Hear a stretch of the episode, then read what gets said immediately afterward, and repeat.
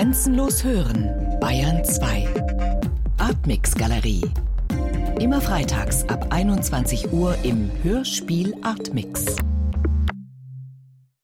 Mein Name ist Ulrich Christensen. Ich komme vom Max-Planck-Institut für Sonnensystemforschung. Ja, unser Institut, wir beschäftigen uns mit der Erforschung der Sonne und der Planeten und auch kleiner Körper wie Kometen und Asteroiden, die es im Sonnensystem gibt. Und ähm, wir machen das hauptsächlich, indem wir mit Instrumenten auf Weltraummissionen Messungen, Beobachtungen anstellen und ähm, die dann interpretieren, durch auch Theorien dazu dann entwickeln mit unseren Ergebnissen. Bauen Sie diese Instrumente selber? Äh, ja, zumindest konzipieren wir diese Instrumente, weil jedes dieser Instrumente ist eigentlich ein Unikat. Also selbst äh, Dinge, die hier im täglichen Leben vorkommen, wie Kameras, ähm, die bauen wir und die sind natürlich sehr spezielle Kameras dann, die nicht unbedingt sehr viel mehr können als Kameras, die Sie hier im Laden kaufen können, äh, die aber unter Weltraumbedingungen funktionieren müssen. Äh, das heißt also bei Temperaturen, die ähm, weit außerhalb des Normalen liegen, entweder sehr tiefe, manchmal auch sehr hohe Temperaturen. Diese Kameras oder auch andere Instrumente müssen äh, manchmal 10, 15 Jahre lang äh, zuverlässig funktionieren und wenn mal ein Fehler auftritt, da kann dann kein Mechaniker da schnell hin und mal sehen, ob man das wieder in Ordnung bringen kann die müssen die Strahlung aushalten und so weiter und so fort. Also äh, es werden extreme Anforderungen an diese Instrumente, an die Zuverlässigkeit dieser Instrumente gestellt. Und äh, von daher kann man da nichts Kommerzielles verwenden. Wie sind Sie beim Sonnensystem gelandet? Auch äh, meine eigene Biografie ist, ähm, ja, ich habe mich immer schon als äh, Kind stark für Naturwissenschaften interessiert, habe dann Physik studiert.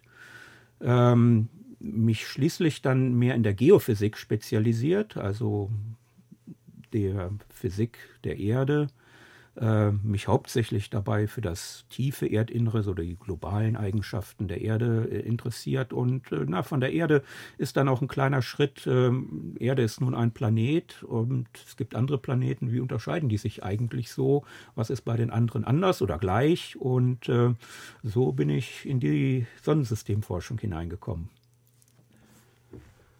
Erzählen Sie uns, wie die Erde entstanden ist. Ja, die Erde ist äh, ziemlich zugleich mit der Sonne und den anderen Planeten entstanden und ähm, durch äh, ja, den Kollaps einer Gas- und Staubwolke, wie es die heute auch noch äh, in unserer Milchstraße etliche gibt. Ähm, was diesen Kollaps genau ausgelöst hat, ähm, ist nicht genau bekannt. Möglicherweise äh, war es auch die Explosion eines äh, sehr massiven Sternes in der Nähe. Und äh, durch diese Schockfront, die dann in diese Gaswolke hineingelaufen hat, ist, hat die begonnen, die zu komprimieren. Und irgendwann war sie dann auch äh, dicht genug, dass sie unter der eigenen Schwerkraft sich zusammenzog. Äh, und dabei ist ähm, ja die Sonne entstanden. Wahrscheinlich nicht nur als Einzelstern, sondern in einem ganzen Sternhaufen. Also sind viele Sonnen, die ursprünglich eng zusammen in einem Haufen waren, entstanden.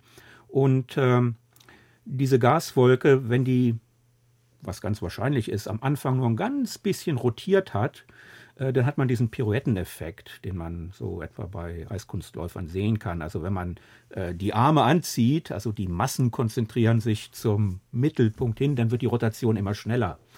Und diese schnelle Rotation heißt dann, dass auch, auch äh, Fliehkräfte, Zentrifugalkräfte groß werden. Deshalb war das nicht so ein äh, gleichmäßiges Zusammenstürzen der Massen von allen Richtungen, sondern die äh, Gas und Staub haben sich in einer Art Scheibe angesammelt, die also rotiert. Und ganz in der Mitte hat sich dann eben unser Zentralstern gebildet. Und ähm, aus einer letztlich nur geringen Menge, weniger als ein Prozent des Gesamtmaterials, haben sich denn in dieser rotierenden Scheibe Planeten gebildet, Kometen, all das, was wir heute noch sehen. Wenn ich auf den Himmel schaue, wo wäre ungefähr dieser Stern explodiert, der die Schockfront in die Gaswolke geschickt hat, aus der dann unser Sonnensystem entstanden ist? Oh, das können wir heute nicht mehr sagen, weil das ist schon so lange her. Und ich sagte ja, ursprünglich wird die Sonne Teil eines engen Sternhaufens gewesen sein, der sich aber längst aufgelöst hat. Also die einzelnen Geschwister sind in alle Himmelsrichtungen verstreut worden. Von daher äh, kann man das auch nicht mehr sagen, wo genau das äh, in unserer Milchstraße passiert sein wird. Und weil Sie vorher sagten, die Erde ist zeitgleich in etwa mit der Sonne entstanden, sehr schnell. Was heißt schnell in Ihren Begriffen? Naja, schnell ist hier relativ. Die Erde wird einige Zehner Millionen Jahre gebraucht haben, bis sie so ungefähr in der fertigen Form vorgelegen hat. Sie haben dann gesagt, es wäre in etwa ein Prozent an Festmaterial, das in die Erde und nur in die Erde geflossen ist oder nur, nur die Erde aufgebaut hat? Oder auch die anderen festen Planeten? Ja, auch die anderen festen Planeten. Also es ist weniger als ein Prozent. Normalerweise hat man in diesen äh, Wolken 99 Prozent ist Gas und etwa ein Prozent, das sind dann chemische Elemente, schwere Elemente, äh, die selbst in einem sehr dünnen Medium äh, zu äh, eben festen Staubpartikeln kondensieren. Und aus diesem Staub haben sich die festen, die inneren Planeten, die erdähnlichen Planeten gebildet. Die großen Planeten wie Jupiter, Saturn im äußeren Sonnensystem, die bestehen zum großen Teil auch aus Gas. Wir glauben zwar, dass sie eben auch einen festen Kern haben, aber die, die, Haupt, äh, die Hauptmasse ist das Gas, äh, so ähnlich wie auch bei der Sonne in der Zusammensetzung. Warum sind die inneren Planeten fest und die äußeren Planeten gasförmig? Äh, ja, in dieser äh, Scheibe um die sich gerade bildende Sonne war es innen zu heiß, als dass ähm, flüchtige Bestandteile, zum Beispiel Wasser, kondensieren konnte in großem Maße, sondern wirklich nur Staub, feste Partikel, Silikate, Eisen, metallisches Eisen, äh, das bereits bei sehr hohen Temperaturen, also über 1000 Grad, in den festen Aggregatzustand dort übergehen kann. Und jenseits dessen, was wir so die Schneegrenze nennen, die liegt so ungefähr in ähm, vierfachem Erdabstand von der Sonne, äh, da war es dann kalt genug, dass auch äh, etwa Wasser in Form von Eis kondensieren konnte. Und äh, davon ist sehr viel mehr da als von diesen schwereren Elementen, die Staub bilden. Äh, und nachdem sich dort außen erstmal solche Staubkerne gebildet haben, hat sich dann auch Wassereis angelagert. Dort haben sich dann eben sehr viel größere planetare Körper bilden können. Äh, die Planeten Uranus und Neptun bestehen sogar zum größten Teil aus Wasser und ähm, die Planeten, die allergrößten, äh, Jupiter und Saturn, haben wahrscheinlich auch so sind so entstanden, dass sich auch ein Kern gebildet hat, eben aus Staub, aber sehr viel äh, Eis, Wassereis, von einer Masse, die ungefähr zehnmal so groß war wie die Masse der Erde. Und dann war diese Masse groß genug, dass die Schwerkraft es geschafft hat, Gas festzuhalten. Und um diesen ursprünglichen Kern von vielleicht zehn Erdmassen haben sich dann im Fall des Jupiter dann noch etwa 300 Mal so viel oder 300 Erdmassen an Gas angelagert und konnten eben durch die große äh, Gravitation dort festgehalten werden. Und wenn Sie von Gas reden, meinen Sie immer? Das Gas ist hauptsächlich Wasserstoff und ein bisschen Helium dabei. Also das ist im Wesentlichen das, wo die Sonne draus besteht, zu 99 Prozent. Und bei uns gibt es also diese Hülle von Gas nicht, weil es zu heiß war. Es war zu heiß an der entstehenden Sonne im inneren Sonnensystem. Deshalb sind die inneren Planeten Merkur, Venus, Erde, Mars sind äh, eben feste Gesteinskörper mit einem Metallkern und relativ wenig Gasen. Also die Erde hat ja eine Atmosphäre, Venus auch eine sehr dichte Atmosphäre, aber an der Gesamtmasse macht diese Atmosphäre äh, sehr wenig zu dem Planeten aus. Wie hat man sich das vorzustellen, diese Staubkörner, die sich dann die aneinander kleben bleiben. Wie groß sind diese Staubkörper? Wie, wie bleiben die aneinander kleben? Wie kommt es zu diesem großen Ball oder die, zu diesen großen Kugeln, Bällen? Ja, da sind nicht alle Einzelheiten in diesem Prozess äh, verstanden. Also der Staub, der sich ursprünglich gebildet hat, einfach indem aus der heißen Gasphase, die abgekühlt hat, haben sich äh, so ähnlich wie auch, äh, sagen wir mal, in der Wolke Wasserdampf äh, kondensiert, haben sich zu winzigen in dem Fall nicht flüssigen, sondern festen Körnchen in der Größe von einem Mikrometer, also ein Tausendstel Millimeter typischerweise, direkt gebildet durch Kondensation. Ist das sehr winzig? Kann man das mit freiem Auge sehen? Ist das ein Fussel? Ist das Na, das ist dünner als ein Haar. Das ist mhm. schon, also mit freiem Auge sieht man da eigentlich. So wie Zigarettenrauch. Ja, so wie Zigarettenrauch in der Größe vielleicht nun ganz richtig, um von da zum Planeten zu kommen, muss ich das ja irgendwie zusammenballen. Und äh, die ersten Schritte scheinen kein großes Problem zu sein, denn dieser Staub, äh, die, ja, Zigarettenrauch ist ein gutes Beispiel. Der ist ja noch eingebettet in das umgebende Gas. Das heißt, die einzelnen Staubkörnchen bewegen sich gar nicht so sehr schnell gegen, äh, gegeneinander, sondern relativ langsam. Und zufällig begegnen die sich denn mal und durch äh, ganz schwache chemische Kräfte können die dann locker zusammengehalten werden. Und das kann sich so äh, durch weitere Anlagerung, kann das immer weiter wachsen, so bis in den Zentimeterbereich. Wahrscheinlich ist das ein sehr lockeres, poröses, so vielleicht wie Zigarettenasche, sehr äh, lockere äh, Zusammenballung. Ein bisschen die Schwierigkeit hat man dann zu verstehen, wie wenn man nun zentimetergroße Partikel zusammenbringt, da gibt es Kollegen etwa hier in der äh, Universität Braunschweig, die machen dazu Experimente im Labor und die finden eigentlich immer, also wenn die Dinger so Zentimeter groß geworden sind und dann äh, bewegen die, dann begegnen die sich auch schon mit etwas höheren Geschwindigkeiten. Also nicht mehr ganz langsam. Und äh, wenn die dann zusammenkommen, dann bleiben die nicht mehr ineinander haften, sondern das, die können auch wieder sich zersplittern gegenseitig.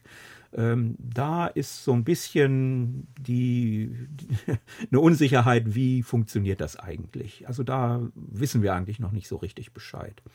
Äh, wenn man es erstmal geschafft hat, so Brocken von der Größe von 10 Metern zu bilden, oder 100 Metern, dann beginnt die Schwerkraft eine Rolle zu spielen und dann auch für das Zusammenbleiben und Zusammenhalten dieser Körper eine Rolle zu spielen. Aber dazwischen ist so ein bisschen das Fragezeichen. Wie schafft man es von da bis da? Äh, gut, wenn man dann erstmal Körper hat, die äh, eben in diesem Größenbereich 100 Meter, 1 Kilometer groß sind, äh, von denen gab es eben sehr, sehr viele und in diesem Zeitraum von ähm, Hunderttausenden, Millionen Jahren äh, ist es natürlich immer wieder zu Kollisionen gekommen. Und ähm, wie gesagt, wenn die erstmal groß genug sind, dann hilft die Schwerkraft, dass nach einer Kollision die auch zusammenbleiben und immer mehr in einem Art Lawinenprozess anwachsen. Und äh, so glauben wir, dass dann eben am Schluss auch die äh, großen Gesteinsplaneten heute entstanden sind, dass in so einem Lawinenkaskadenprozess äh, immer größere Körper zusammengestoßen sind und äh, eben die Erde dann akkretiert haben. Warum sind die alle rund, während die Asteroiden noch alle eher völlig unregelmäßige Formen haben?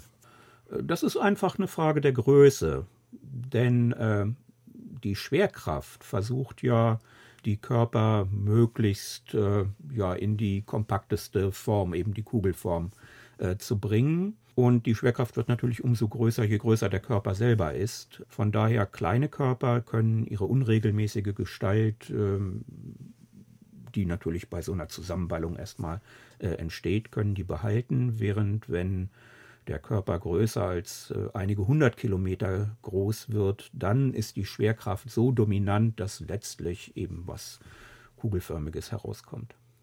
Aus was für Stoffen besteht die Erde?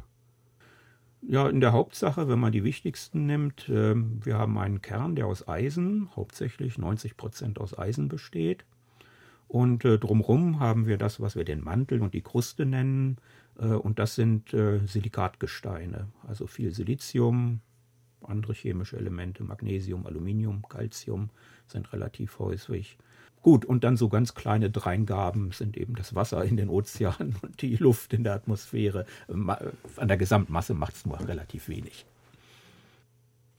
Hätte man einen Eindruck von diesen Partikeln, aus denen sich die Erde zusammengesetzt hat, wenn man auf Meteoriten ja, oder ja. Meteoriten aufschneidet? Und was für eine Art von Meteoriten wären das? Wären das eher die eisenhaltigen Meteoriten, die harten? Wären das eher die kohlenstoffartigen Meteoriten? Ja, Sie erwähnten schon, es gibt verschiedene Arten von Meteoriten, zum Beispiel die Eisenmeteorite. Äh, da glauben wir, das ist so etwas ähnliches wie der Kern der Erde, der sich bereits auch in den kleinen, wir nennen das eben Protoplaneten, den viel kleineren Körpern, aus denen sich die Erde gebildet hat, durch eben Zusammenstöße, äh, die aber eventuell schon heiß genug geworden sind, sodass sich die vorhandenen Silikatgesteine und das Eisen, was dann aufgeschmolzen ist in der Hitze, trennen konnten und einen Kern gebildet haben.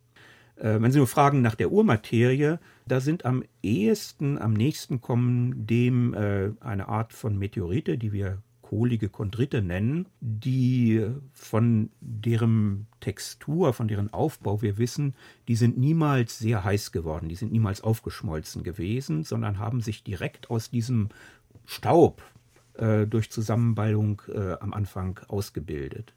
Und ähm, von denen sind noch eine Menge übrig im sogenannten Asteroidengürtel äh, des Sonnensystems zwischen Mars und Jupiter.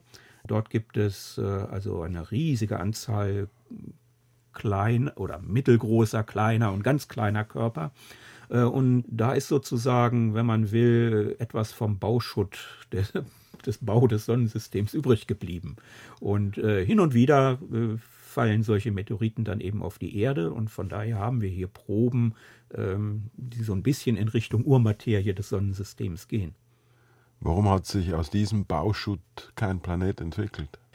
Da glauben wir, äh, war der Jupiter schuld, der ja der größte Planet in unserem Sonnensystem ist und der auch schon einiges auf die Waage bringt und deshalb durch seine äh, Schwerkraftanziehung die Bahnen von Körpern deutlich stört, die äh, ihm, naja, halbwegs näher kommen. Und äh, wir glauben deshalb, dass eben in diesem Asteroidengürtel der Jupiter, die, die Schwerkraft des Jupiters immer dafür gesorgt hat, dass äh, diese Körper abgelenkt wurden, sich nicht wirklich zusammenballen konnten. Haben Sie einen Merkspruch, um sich die Planeten zu merken? ähm, also den brauche ich nicht mehr, weil mir das so vertraut ist. es gibt ja diesen berühmten äh, Spruch von unserem Vater, äh, ich weiß gar nicht, nachdem der Pluto den Planetenstatus abbekommen hat, dann musste man den ja auch ändern und ich weiß gar nicht mehr, was, was man sich da hat einfallen lassen. Ja, wie viel der Planet ist Jupiter von der Sonne aus gezählt? Ja, von den großen Planeten ist es der, muss man selber nachzählen, der fünfte. Merkur, Venus, Erde, Mars, die erdähnlichen Planeten innen, dann Jupiter der fünfte, dann haben wir noch Saturn, Uranus und Neptun, ja, und Pluto haben wir noch alle in der Schule gelernt, die heutigen Schulkinder dann halt nicht mehr. Warum ist Jupiter der größte? Was macht, liegt das an seiner Position? Sagen wir mal so, ähm, Jupiter ist äh, deshalb der größte, weil er sich jenseits der schon erwähnten Schneegrenze gebildet hat, aber da der nächste oder der der erste ist, der sich dort gebildet hat. Denn weiter innen in dieser protoplanetaren Scheibe da ist ja noch mehr Masse vorhanden. Nach außen wird es immer dünner. Und ähm, die inneren Planeten, wie die Erde, die sind deshalb eben nicht so groß geworden, weil dort das äh, Wasser nicht kondensieren konnte. Es war zu warm, sondern eben nur Gesteine, Eisen. Und der Jupiter ist eben der erste von denen, wo wirklich ähm, Wasser in großen Mengen, was in großen Mengen, in viel größeren Mengen vorhanden ist als eben diese Gesteinspartikelchen und äh, dadurch konnte der erstmal äh, eine Menge äh, Wasser ansammeln und äh, eben diese kritische Größe erreichen, um dann auch viel von dem Gas noch, was ebenfalls äh, am Anfang bei der Bildung des Sonnensystems noch vorhanden war, ebenfalls durch seine Schwerkraft noch an sich zu binden. Wenn Sie Schneegrenze sagen, heißt das, dass erst bei Jupiter die Temperatur unter Null fällt? Kann ja nicht sein. Ähm, nein, ähm, Schneegrenze bezieht sich auf die Verhältnisse in dieser protoplanetaren Scheibe vor viereinhalb Milliarden Jahren, also nicht unbedingt die heutigen Temperaturen. Also schon auf dem Mars haben wir es ja ziemlich kalt in aller Regel. Und ähm, es ist auch nicht unbedingt die Temperatur von 0 Grad, sie muss noch tiefer sein. Äh, dieser Schnee muss sich aus einem sehr dünnen Gas verglichen mit der Dichte unserer Atmosphäre kondensieren. Und das passiert erst bei noch tieferen Temperaturen als 0 Grad. Was ist das dann für ein Schnee, wenn es kein Wasserschnee ist? Nein, es ist ja Wasserschnee. Aber, es ist Wasserschnee. Aber eben weil dieser protoplanetare Nebel in seiner Dichte noch viel dünner ist als die heutige Atmosphäre, äh, braucht man tiefere Temperaturen, ehe wirklich dann das Wasser kondensiert. Wie tief liegen die? Das äh, kann ich jetzt nur aus dem Handgelenk sagen. Ich würde mal sagen, so um die minus 100 äh, Grad müsste das, minus 50, minus 100 Grad wahrscheinlich. Es hängt immer von der Dichte der, des äh, Nebels ab. Warum wird Pluto nicht mehr als Planet gezählt?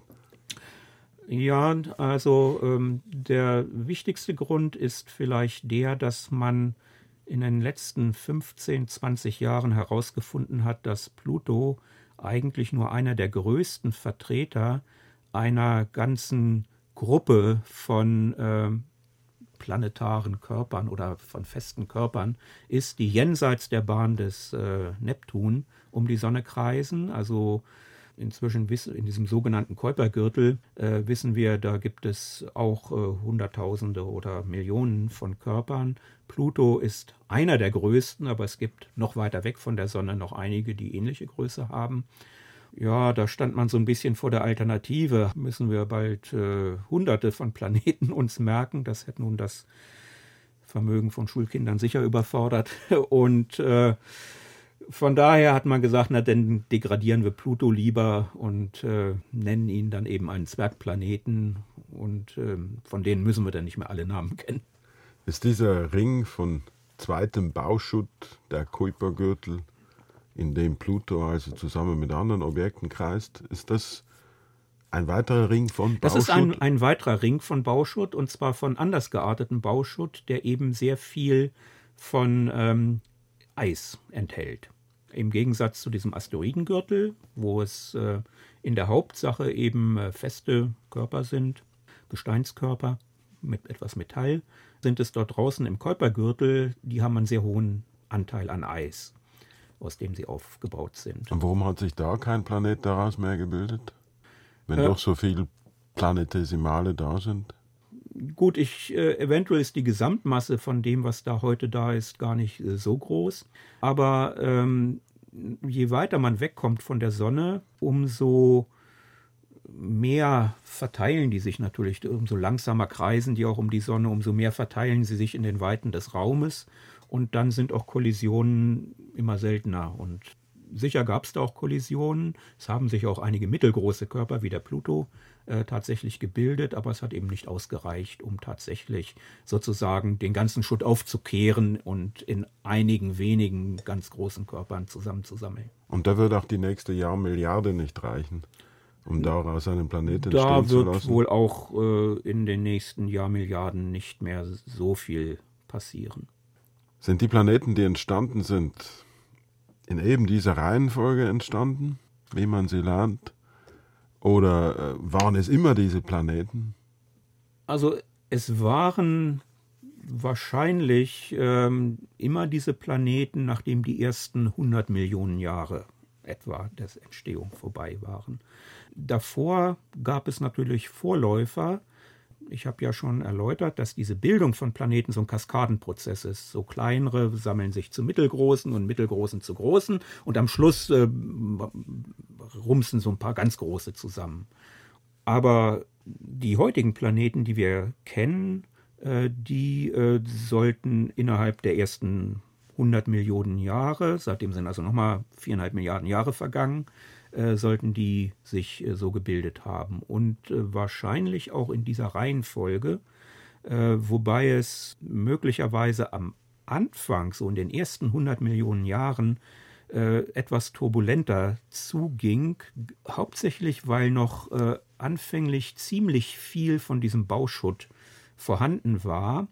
Und ähm, da sind nicht nur so ähm, Kollisionen wichtig, sondern auch die gegenseitige Schwerkraftwechselwirkung. Die sollte dazu geführt haben, dass sich die Bahnen der Planeten, etwa ihr Abstand von der Sonne, auch deutlich noch am Anfang verändert haben kann, äh, durch diese gegenseitige äh, Schwerkraftanziehung zwischen großen Planeten und so Ringen von Bauschutt, die noch äh, herumgeflogen sind. Es gibt da eine Gruppe in Nizza insbesondere, die sich mit Computersimulationen sehr genau damit befassen und äh, wie es genau abgelaufen ist, können sie auch schwer sagen, weil man weiß ja gar nicht mehr alle Bedingungen und kann die nicht genau rekonstruieren, aber man kann das eben beispielhaft machen. Und äh, dort sind also sehr populär Szenarien, wo etwa äh, Jupiter und Saturn äh, sich ungefähr oder etwas weiter von der Sonne gebildet haben, wo sie heute sind, dann aber näher rangerückt sind an die Sonne und äh, dann durch eine sogenannte Resonanz zwischen Jupiter und Saturn, unter Resonanz verstehen wir da äh, zum Beispiel, dass äh, ein Jupiter-Umlauf um die Sonne gerade halb so lange dauert wie ein Saturn-Umlauf, was dann zu einer starken Verstärkung dieser gegenseitigen Schwerkraftbeeinflussung führt, ähm, hat sich das Ganze dann wieder umgekehrt. Also es sind schon abenteuerliche Szenarien und eins dieser Szenarien sagt auch, dass äh, Uranus und Neptun, also die beiden äußersten Gasplaneten, äh, ihre Plätze getauscht haben, also ihren Abstand von der Sonne getauscht haben. Äh, ob das wirklich so war, ist es eins von möglichen Szenarien. Warum bilden sich Monde? Ich meine, wenn ich an die Jupitermonde denke, die Galileo entdeckt hat zuerst, äh, und dann sind es ja noch viel mehr geworden. Ja, es gibt verschiedene Möglichkeiten. Ähm, die Jupitermonde die bilden ja fast so etwas wie ein kleines äh, Sonnensystem mit Jupiter, in, in, dem Fall nimmt, übernimmt die Rolle der Sonne und die Monde wären eben die Planeten. Die könnten sich in einem ähnlichen Prozess im Kleinen gebildet haben, wie sich das Sonnensystem im Großen gebildet hat, nämlich um den Jupiter, äh, wo äh, eben durch die Schwerkraft sich Gas und Staub drauf akkretiert haben, sich auch so eine kleine Scheibe durch die Zentrifugalkraft gebildet hat und in dieser Scheibe dann die galileischen Monde entstanden sind. Andere, insbesondere die kleineren Monde des Jupiter, der hat ja sehr viele und die können ganz verschiedene. Das können zufällig eingefangene Asteroiden, also dieser Bauschutt äh, gewesen sein zum Teil. Der Erdmond ist ein bisschen sowieso ein Sonderfall im Sonnensystem, denn aus der Ferne betrachtet, also sagen wir mal von unserem Nachbarn Mars, wäre die Erde fast sowas wie ein Doppelplanet, weil der Mond so groß ist schon im Vergleich äh, zum Mutterplaneten, äh, was ganz ungewöhnlich ist.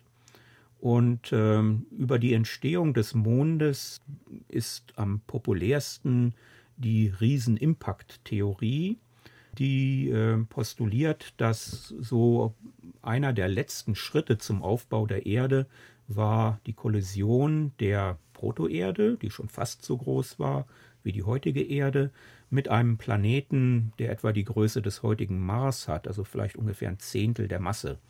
Und bei einer solchen, so einer Kollision, dann ist natürlich eine gewaltige Katastrophe und dabei wird äh, der Hauptteil dieses eintreffenden äh, Projektils wird sich vereinigt haben mit der Erde, aber auch ein Teil der Masse, sowohl von dem von der Protoerde als auch von dem anprallenden Körper wäre herausgeschleudert worden. So die Vorstellung hat sich, äh, diese, diese, diese herausgeschleuderte äh, Materie hat sich dann in einer engen Umlaufbahn um die Erde bewegt und äh, aus diesem Ring an Materie hat sich dann der Mond zusammengeballt. Wodurch wäre es zu dieser Kollision gekommen? Ja, diese Kollisionen sind, sind äh, natürlich äh, zufällige Prozesse und entsprechend auch nicht sehr häufig. Solange es noch viele Planeten, Protoplaneten gibt, passiert das natürlich häufiger. Heute gibt es nur noch eine kleine Anzahl von Planeten, die auch auf sehr stabilen Bahnen äh, kreisen. Da kommt sowas nicht mehr vor. Was natürlich heute immer noch vorkommt, ist, dass so mal ein Stück von dem Bauschutt auf die Erde oder auf andere Planeten hinunterfällt. Wann wäre es zu dieser Kollision gekommen? Also das äh, war. Wie lange nach der Entstehung der Erde entsteht der Mond? In, in kosmischen Zeitskalen gerechnet äh, sehr bald danach, also wenige Millionen Jahre danach, verglichen eben mit den viereinhalb Milliarden, die seitdem vergangen sind. Also das äh, war sozusagen eine Spätphase der eigentlichen Zusammenballung der Erde. Das ist nichts, was lange danach passiert wäre. Und wie lange hat es gedauert, bis sich aus dieser, wie nennt ihr das, diese Wolke, das, die nach dem Einschlag entsteht, bis die sich wieder konfiguriert zu dem Ball, den wir am Himmel sehen? Wie, wie lange hat das gedauert? Also das wäre ein Prozess, der wieder in kosmischen Zeitskalen gerechnet nicht so lange hätte gebraucht, äh, einige hunderttausend, vielleicht eine Million Jahre, weil es ja relativ wieder in kosmischen Maßstäben gemessen eng zusammen ist, eben in einer Umlaufbahn um die Erde. Das sind dann Kollisionen in diesem Ring oder Gürtel, der die Erde umkreist, schon häufig. Und inwieweit hat der Mond die Erde dann beeinflusst in dieser ganzen Physik von Bewegungen und Drehungen und Größen?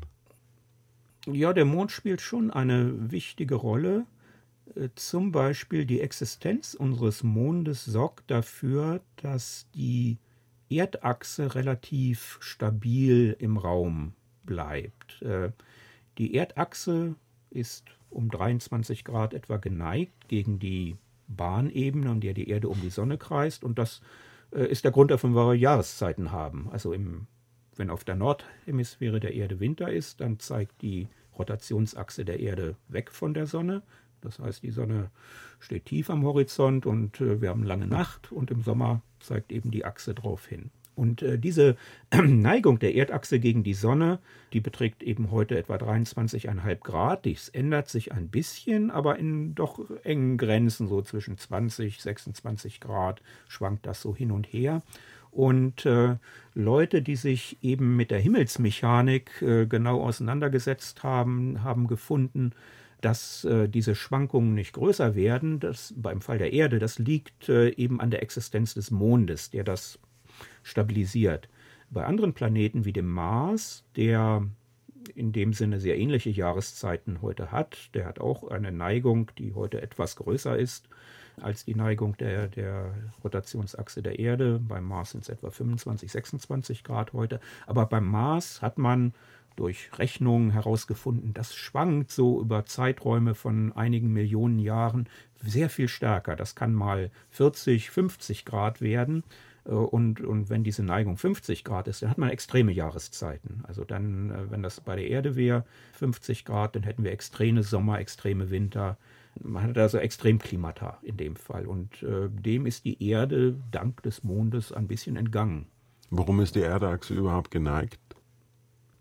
Das, das hängt äh, wohl mit dieser äh, Geschichte der Kollisionen mit anderen Körpern zusammen. Denn äh, es ist klar, wenn ein Körper nicht zentral auf die Erde trifft, sondern so ein bisschen streifenden Einschlag, dann gibt sie der Erdrotation so einen gewissen Kick. Also die Rotation kann schneller werden, kann man auch ihre, ihre Achse im Raum verändern. Und äh, da äh, auf diese Art und Weise ist diese Neigung der Erdachse und auch anderer Planeten zu erklären.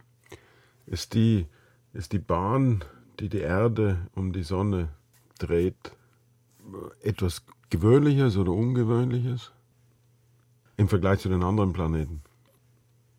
sagen wir mal, wenn wir in unser Sonnensystem schauen, ähm, dann ist der Regelfall, dass die Planeten auf fast kreisförmigen Bahnen, natürlich in verschiedenen Abständen, aber auf fast kreisförmigen Bahnen umlaufen, die nur so ein bisschen elliptisch, also so ein bisschen ausgelenkt sind. Und äh, ja, eigentlich hat man das äh, letztlich dann auch für den Regelfall gehalten und man war doch etwas erstaunt, äh, seitdem man so seit äh, 15 Jahren immer mehr Exoplaneten, also Planeten um andere Sterne entdeckt, dass es dort eben auch viele gibt, die auf äh, stark äh, exzentrischen Bahnen sich bewegen, wo also der sonnennächste und der sonnenfernste Punkt im Laufe der Bahn, der also bei der Erde nur äh, um, um, um Prozent auseinanderklaffen, ähm, bei, bei solchen Exoplaneten kann das ganz extrem sein, dass sie eben teilweise sehr nah an ihren Mutterstern rankommen, teilweise eben sehr weit weg sind. Und äh, das ist noch gar nicht richtig verstanden. Also Sie haben gesagt, dass der, der Einschlag eines maßgroßen Planeten, der den Mond hat entstehen lassen, der Erde die Achse gegeben hat, die eigentlich, der wir eigentlich die Jahreszeiten verdanken. Hat dieser Einschlag auch etwas mit, äh, mit dem Verhältnis von Tag und Nacht zu tun? Mit den Stunden, in denen sich die Erde dreht? Ist die Erddrehung im Vergleich zu den anderen Planeten schnell, langsam? Die Erddrehung ist noch relativ schnell. Der Mars dreht sich etwa ähnlich schnell um die eigene Achse. Äh, aber die Venus etwa dreht sich extrem langsam und sogar verkehrt herum. Also in die, in die falsche Richtung, aber eben sehr langsam. Das ist über 200 Tage, die eine Umdrehung der Venus um die eigene Achse braucht. Das ist ein Kapitel, was, was nicht wirklich, da gibt es Theorien und, und Vorstellungen, die auch eben viel mit diesen großen Impakten zu tun haben, aber so richtig ganz verstanden ist es äh, eben nicht. Äh, die Erde muss sich übrigens äh, früher deutlich schneller um die eigene Achse gedreht haben, also in den ersten 100 Millionen Jahren nach ihrer Entstehung. Und äh, die Drehung der Erde um die Achse wird abgebremst durch die Gezeiten, die der Mond hauptsächlich auf ihr hervorruft. Wie lang war da der Tag in den ersten 100 Millionen Jahren der Erde? Naja, er kann ähm, etwa bis so sechs Stunden, also viermal so, so kurz oder viermal so schnelle Umdrehung wie heute kann es gewesen sein. Und war der Mond immer so weit weg wie heute oder so? Nein, nein, er war am Anfang näher. Das hängt auch ähm, himmelsmechanisch direkt miteinander zusammen. Äh, diese Abbremsung der, der Eigendrehung der Erde sorgt dafür, dass der Mond sich langsam entfernt von der Erde. Er stand also früher näher dran. Wie nah ungefähr? Also an einem dieser kurzen Tagesstunden auf der ersten Erde, wie groß wäre da der Mond gewesen? Also der Mond war schon eine ziemlich große Scheibe am Himmel am Anfang. Äh, wie nah es äh, ursprünglich genau war, äh, kann man nicht wirklich zurückrechnen. Man kann höchstens sagen, wie nah er nicht herangekommen sein kann, denn wenn er weniger als ähm, etwa zwei, drei Erdradien also ganz nah dran gewesen wäre, äh, dann hätten ihn die Gezeitenkräfte wieder in Stücke gerissen, beziehungsweise hätte er sich erst gar nicht erst bilden können. Also er muss schon weiter als das gewesen sein, aber das ist immer noch sehr nah. Also das heißt, er hätte ein Viertel des Himmels ausgefüllt? Er, er hätte oder, in dem Fall ein Viertel des Himmels ausgefüllt, so ja. etwa. Ein bisschen weiter wird es weg gewesen sein, aber es wird immer noch ein, ein sehr großer Mond gewesen sein. Hätte man ihn immer noch glühen gesehen oder wäre er sehr so schnell erkaltet, dass er uns dieses weiße, starre Gesicht zuwendet? Ja, verfestigt hätte er sich wahrscheinlich relativ schnell. Zumindest eine Oberflächenkruste hat er wahrscheinlich schnell gebildet. Und äh, das sind also Prozesse, die in den ersten 100 Millionen Jahren etwa abgelaufen sein müssen.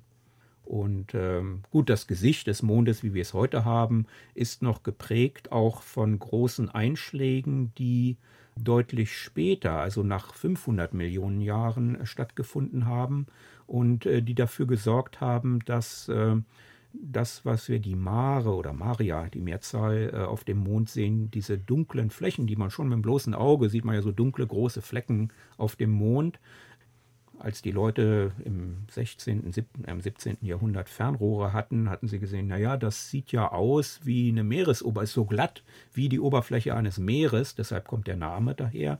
In Wirklichkeit sind es aber Lavafluten, die dort in großen, durch Einschläge hervorgerufenen äh, Vertiefungen, Becken sich ausgebreitet haben, zu einer Zeit, als der Mond im Inneren noch heiß genug war, um da eben äh, Magmen äh, zu bilden, die dann eben an der Oberfläche ausgeflossen sind und äh, diese großen, flachen Gebiete, diese Mare-Gebiete gebildet haben, eben große, von, von Lavamassen überdeckte äh, Regionen.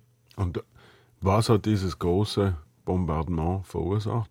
Von dem ja wahrscheinlich auch die Erde betroffen war, oder? Davon äh, wird auch die Erde betroffen sein. Ähm, auf der Erde finden wir allerdings deshalb wenige Spuren, weil die Erde ja bis heute sehr viel geologisch aktiver ist. Wir haben die Plattentektonik, die letztlich dafür sorgt, dass die Oberfläche laufend immer noch umgestaltet wird, äh, während der Mond eher noch so ein bisschen Archiv bildet dessen, was in den ersten äh, hunderten Millionen Jahren passiert ist. Ähm, was dieses äh, späte Bombardment äh, verursacht hat, ähm, das könnten, ich erwähnte schon vorhin, diese Resonanzen, wenn sich äh, die Umlaufbahnen oder die Umlaufperioden von Planeten, die sich so langsam ändern, wenn die gerade in ein kleines, ganzzahliges Verhältnis kommen, also der eine Planet, große Planet, äh, läuft äh, gerade äh, zweimal um die Sonne, während der andere genau einmal umläuft,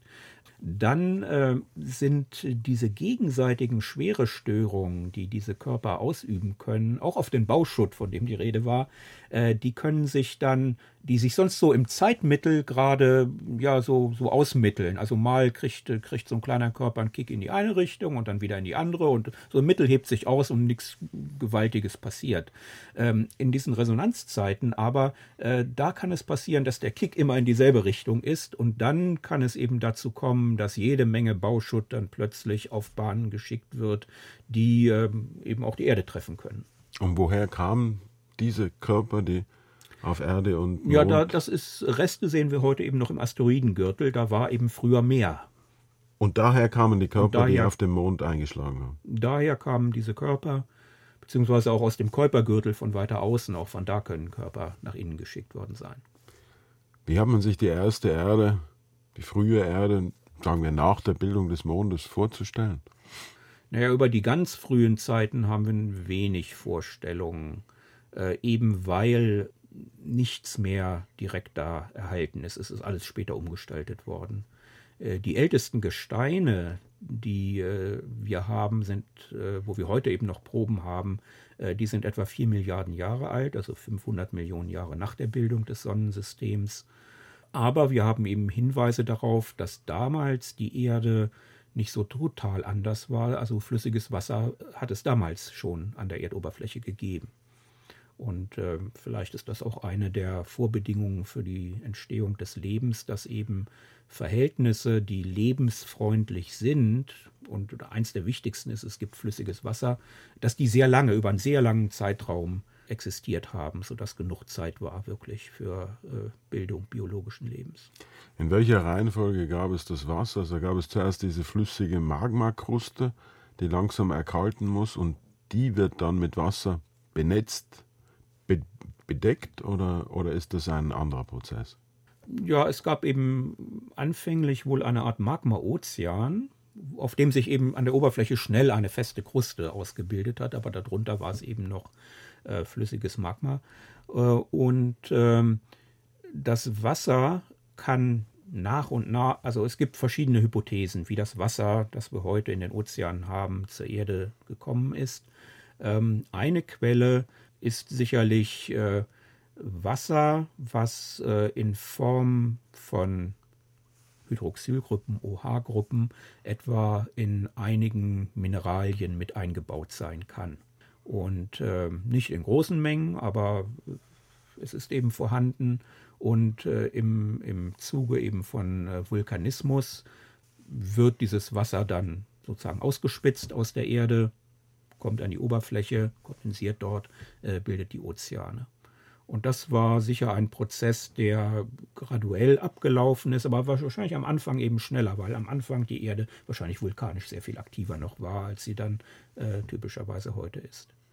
Die zweite Hypothese ähm, geht davon aus, dass Kometen einen Großteil des Wassers auf die Erde gebracht haben können.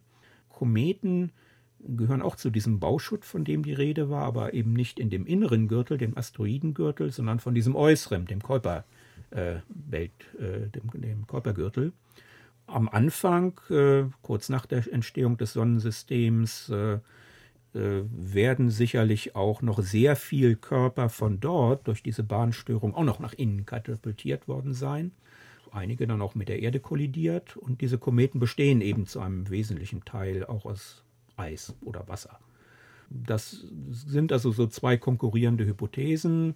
Wahrscheinlich hat beides dazu beigetragen, aber natürlich das eine oder das andere könnte sehr stark dominiert haben. Also das heißt, zuerst haben wir einen roten Planeten, rot-glühenden Planeten, dann ist es ein blauer Planet. Ab wann ist das Wasser flüssig und hängt nicht mehr als heißer Dampf in der Luft? Ab wann kühlt die, ab wann und warum kühlt die Erde dann ab auf die paar Grad, die es braucht, damit Wasser flüssig sein kann? Also das wird ein recht schneller Prozess äh, sein, denn ähm, dieser Magma-Ozean, aus dem die Erde ursprünglich äh, besteht, der kann seine Wärme sehr leicht an die Oberfläche transportieren, so wie äh, im Kochtopf, wenn es äh, da blubbert, die Wärme der heißen Erdplatte durch die Suppe bis an die Oberfläche schnell transportiert wird. Also dieser Magma-Ozean, der kann sich in wenigen Millionen bis zehner Millionen Jahren abgekühlt haben, eine feste Kruste gebildet haben äh, und äh, zu einem recht frühen Zeitpunkt hängt dann auch die Oberflächentemperatur auf der Erde gar nicht mehr davon ab, wie heiß es im Inneren ist, äh, sondern nur noch, was kommt eigentlich an Sonnenlicht auf die Erdoberfläche. Wenn man das mal für die heutigen Verhältnisse vergleicht, heute kriegt die Erdoberfläche ungefähr 10.000 Mal so viel Energie von der Sonne wie aus, äh, von dem Wärmestrom, der aus dem Erdinneren kommt.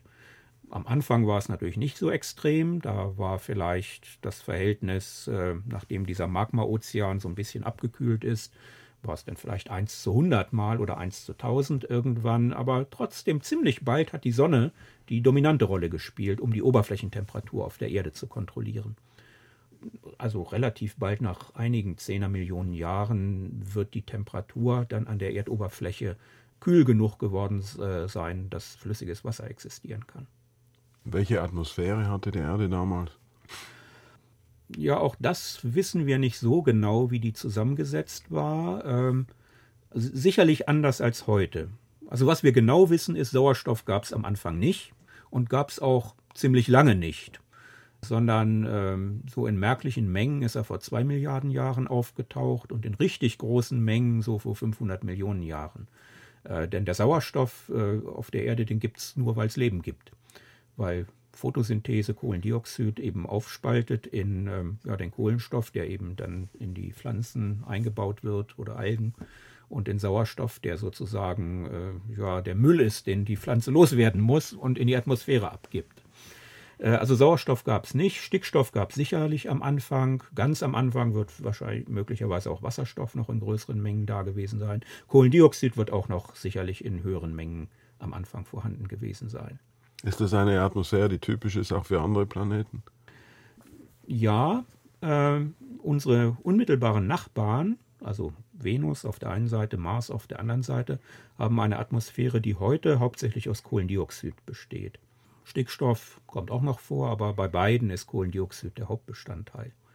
Und äh, bei der Venus führt das, äh, die auch eine sehr dichte Atmosphäre hat, die einen Luftdruck am Boden hat, der 90 mal so hoch ist wie der irdische Luftdruck, Kohlendioxid ist ja ein Treibhausgas und äh, bei der Venus führt das zu ganz extremen Bedingungen an der Oberfläche.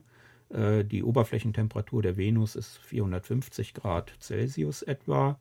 Nun sagt man ja gut, Venus ist ein bisschen näher an der Sonne, aber das macht es gar nicht, sondern es ist der Treibhauseffekt dieser sehr dichten Kohlendioxidatmosphäre, die die Oberfläche der Venus so heiß macht. Das heißt, der Himmel damals wäre nicht klar gewesen. Ähm, der Himmel damals äh, wäre wahrscheinlich äh, ähnlich gewesen wie heute. Also bei der Erde wird das Kohlendioxid aus der Atmosphäre wahrscheinlich auch relativ schnell denn wir wissen eben, es gab flüssiges Wasser vor vier Milliarden Jahren zumindest und vielleicht noch ein bisschen weiter vorher.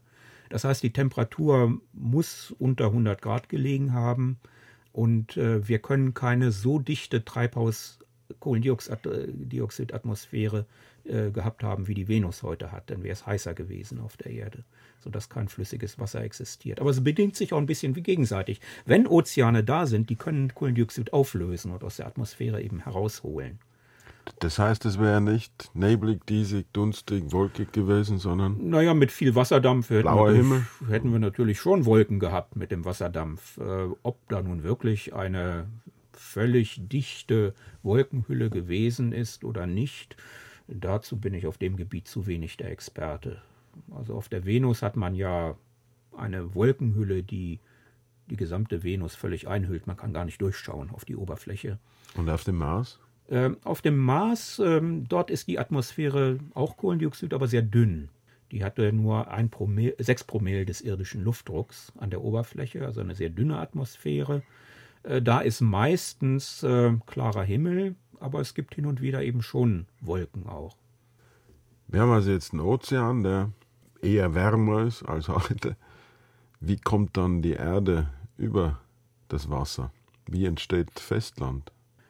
Wenn ja. darunter diese Magmakruste ist, die erkaltet ist, die, inne, die Hitze innen isoliert, darüber diese dünne Schicht Wasser, wie Wie, wie tief wären das Wasser, wie tief wären denn die Ozeane damals gewesen? Also wir glauben, dass äh, die Menge an Wasser, die in den Ozeanen vorhanden ist, jedenfalls nicht sehr stark sich verändert hat und geschwankt hat.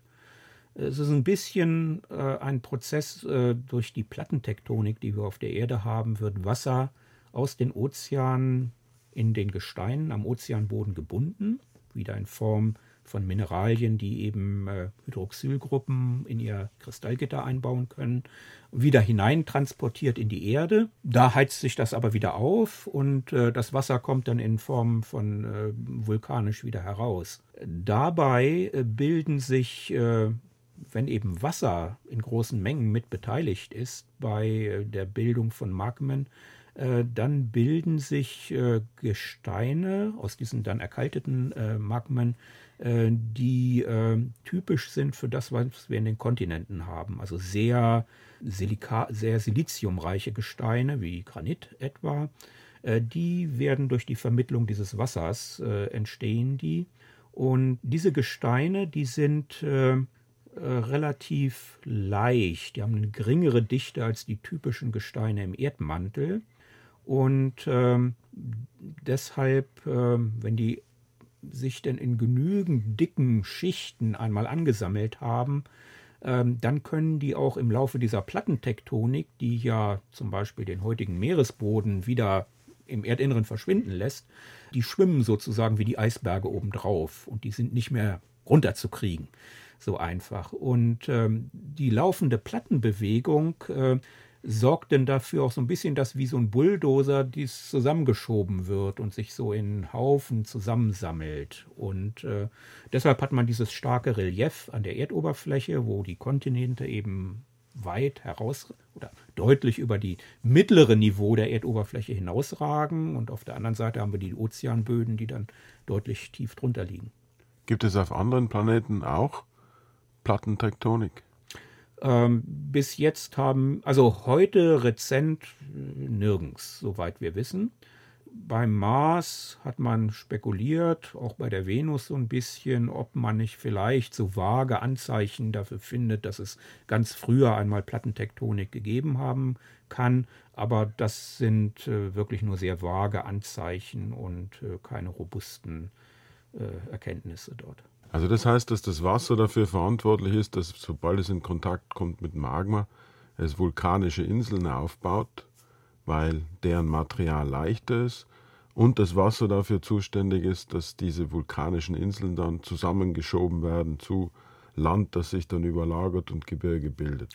Ja, das Wasser kann mehrere Rollen spielen. Das eine, was wir eben gerade besprochen haben, dass äh, unter Beteiligung von Wasser eben Magmen gebildet werden, die sehr, ja, die Geologen sagen saure Gesteine, sehr siliziumoxidreiche Gesteine gebildet werden, die auch sehr le ziemlich leicht sind verglichen mit den Mantelgesteinen, die deshalb die Tendenz haben, sozusagen oben schwimmen zu bleiben, während die Plattentektonik alles das Oberste nach unten kehren will.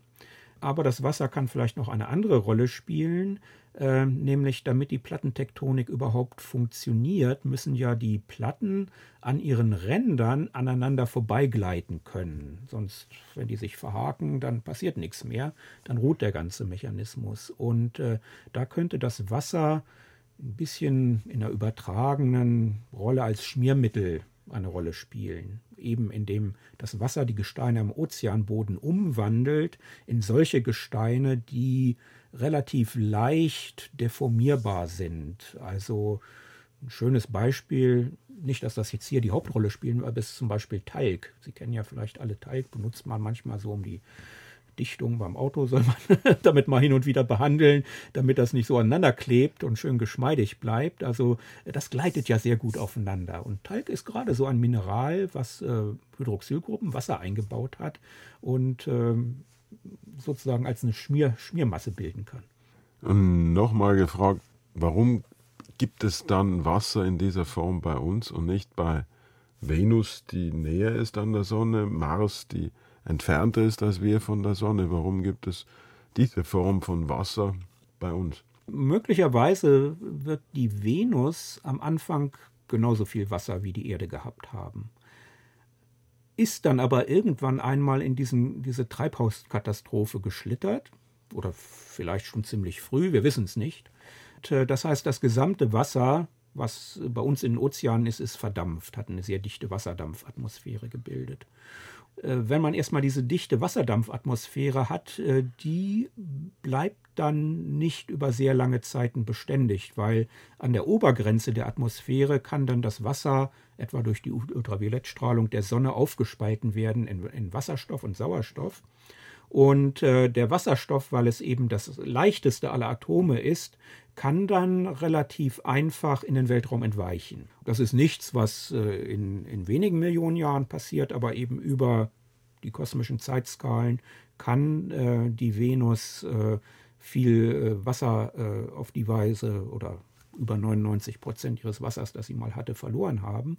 Und da gibt es auch deutliche Anzeichen hin, nämlich wenn man sich anschaut, was noch da ist an Wasser oder Wasserstoff in der Venusatmosphäre, der Wasserstoff hat ja zwei stabile Isotope, das gewöhnliche einzelne Proton und das Deuterium. Das Deuterium ist eben doppelt so schwer, verhält sich chemisch ganz ähnlich, eben wie, wie der normale Wasserstoff, aber ist doppelt, hat das doppelte Atomgewicht und entweicht deshalb auch nicht so einfach in den Weltraum. Und wenn man sich jetzt das Verhältnis ankommt, wie Deuterium ist viel seltener.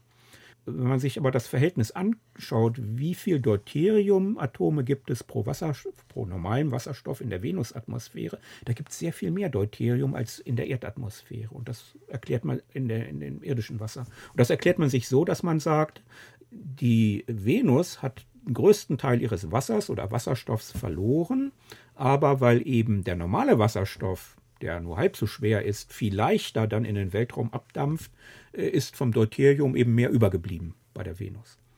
Und warum haben wir nicht Wasser verloren? Weil es in den Ozeanen ist. Und äh, die, äh, das meiste Wasser ist eben in den Ozeanen. Die Atmosphäre ist relativ kühl. Und äh, um wirklich dieses Wasser zu verlieren, müsste es hinaufsteigen bis eben an den Oberrand der Atmosphäre. Ähm, so in etwa 150, 200 Kilometer Höhe. Und, äh, natürlich verdampft Wasser aus den Ozeanen, aber ähm, mit der Höhe wird es immer kälter. Das heißt, das kondensiert wieder, bildet flüssiges Wasser, Eis und das regnet wieder runter. Das heißt, in die hohen Schichten der Atmosphäre, die sind extrem trocken. Da kommt das Wasser nicht gut hin. Gut, bei der Venus war es also zu heiß, um Wasser zu bewahren, aber warum hat der Mars kein Wasser? Der Mars hat oder keinen Ozean. Er hat keinen Ozean, aber auf dem Mars gibt es durchaus mehr Wasser, als man gemeinhin erstmal denken würde.